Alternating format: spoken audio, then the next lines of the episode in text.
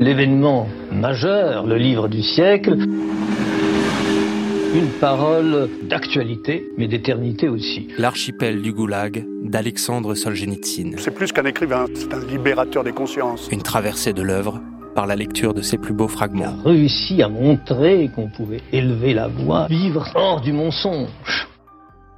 Язык – это живое дерево, вот живое дерево, живой ствол. И в нем все уже есть. Épisode 8. Les vaisseaux de l'archipel.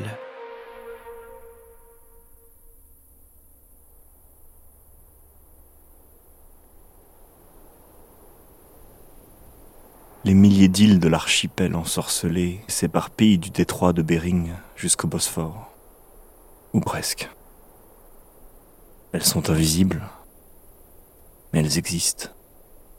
Et c'est invisiblement aussi, et constamment, qu'il faut transporter, d'île en île, des esclaves eux-mêmes invisibles, bien qu'ils aient une chair, un volume un poids. Mais alors, comment les transporter Et par quel itinéraire?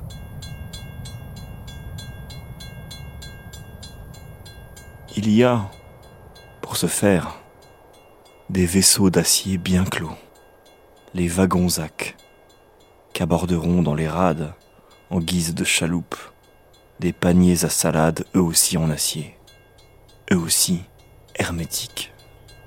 On envoie de port en port des convois de wagons zac qui, tels des caravanes, sillonnent l'archipel.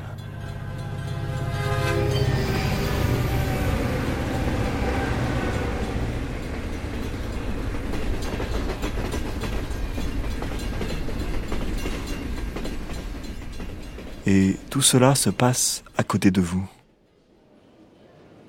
Tout cela vous frôle sans que vous le voyiez. Vous, vous vous hâtez sur le quai avec vos enfants, vos valises et vos filets à provisions. Vous n'avez pas le loisir d'y regarder de plus près. Le train va s'ébranler et une centaine de détenus, sans destin comprimé, sans cœur recru de souffrance, vont prendre le départ. Ils vont filer sur les mêmes rails sinueux que vous. Ils vont suivre la même fumée, dépasser les mêmes champs, les mêmes poteaux et les mêmes meules. Mais vous, derrière vos vitres, vous ne verrez rien. Le malheur aura passé comme l'éclair, et il n'aura pas plus laissé de traces dans l'air que n'en eussent laissé vos doigts à la surface de l'eau. Vous, vous êtes mécontent d'être à quatre dans votre compartiment, vous vous sentez à l'étroit. Comment pourriez-vous croire, oui, comment pourriez-vous croire ce que vous révèlent ces lignes? À l'avant du train, dans un compartiment tout à fait identique, quatorze hommes sont entassés. Quatorze et si c'était 25 Et si c'était 30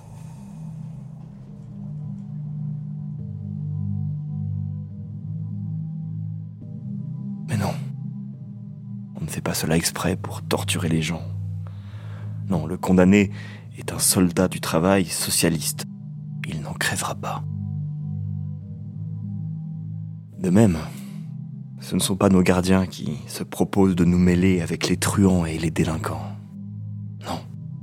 Il se trouve seulement qu'il y a trop de détenus, trop peu de wagons et pas assez de compartiments.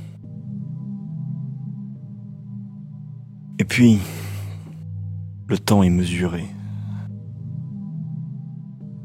Le Christ a été crucifié entre deux brigands, croyez-vous que ce soit parce que Pilate voulait l'humilier? Non, simplement cela s'est trouvé ainsi. C'était jour de crucifixion.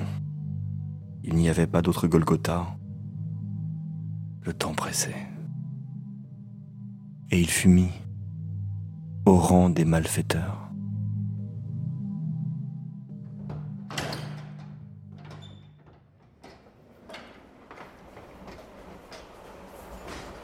Quand vous culbute dans le wagon, vous vous attendez à ne rencontrer ici encore que des compagnons d'infortune.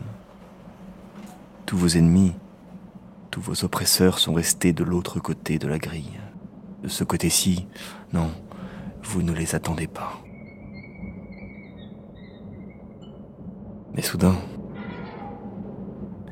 soudain vous levez les yeux au ciel, sur la planche du dessus, et vous y voyez assis trois ou quatre. Non, ce ne sont pas des visages, pas davantage des faces de singe. Une face de singe, c'est encore plus ou moins l'image de l'homme, non. Vous voyez des masques cruels, ignobles, qui n'expriment que l'avidité et la moquerie. Chacun vous mire comme une araignée suspendue au-dessus d'une mouche. Le grillage, c'est leur toile, et vous y êtes pris. Lorsqu'ils parlent, ils sifflent, et ils jouissent plus de ce sifflement que des voyelles et des consonnes du langage. Alors, ambassadeur des masques, quelqu'un descend vers vous le plus souvent, un tout jeune garçon, un gringalet dont le sang-gêne et l'impudence n'en sont que plus répugnants. Et ce fils de démon dénoue votre baluchon et met la main dans vos poches, non pour procéder à une fouille, mais comme si c'était la sienne. À partir de ce moment, plus rien n'est à vous. Et vous-même n'êtes qu'un mannequin affublé de choses superflues et qu'on peut, de toute façon, enlever. Tous vos camarades ont déjà été dévalisés, un par un. Et ils restent là, soumis, courbés. Et ils regardent. Encore heureux si leur regard se détournait ou vous fixait, mais non. Ils regardent avec un tel air de routine qu'on jurerait qu'il ne s'agit pas d'un acte de violence, mais d'un phénomène naturel comme l'herbe qui pousse ou la pluie qui tombe. Vous vous laissez ôter votre manteau, on palpe votre veste, on lance votre sac en haut, on inspecte et votre sac vous fait retour, ne contenant plus que votre brosse à dents. Ne possédez rien. N'ayez rien.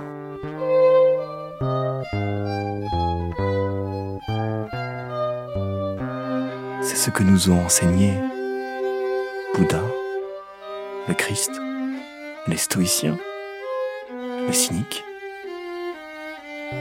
Alors, pourquoi n'entendons-nous pas, les avides, ce si simple sermon, ne comprendrons-nous jamais que c'est en possédant que nous perdons nos âmes? Posséder le moins de choses possibles, de façon à ne pas avoir à trembler pour elles. À la rigueur, laissez un hareng tiédir dans votre poche. Mais le pain, et le sucre pour deux jours. Mangez-les en une seule fois. Ainsi, ainsi personne ne vous les volera. Et vous n'aurez pas de soucis. Soyez comme les oiseaux du ciel. En revanche, ayez ce qu'il est toujours possible de transporter avec soi.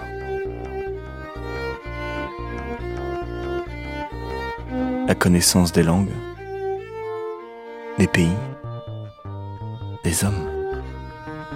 Que votre mémoire soit votre unique sac de voyage. Retenez tout. Souvenez-vous de tout. Et parlez le moins possible. Les fils ténus des vies humaines sont tendus d'une île à l'autre de l'archipel. Elles s'entrecroisent, elles s'entrechoquent, l'espace d'une nuit dans la demi-obscurité et dans le tac-tac régulier d'un de ces wagons, puis elles se séparent à nouveau pour toujours.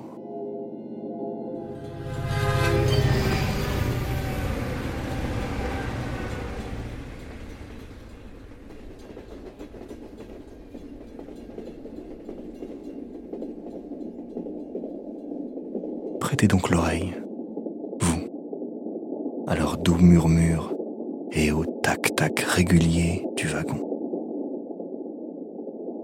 Car ce bruit, c'est le cliquetis du fuseau de la vie.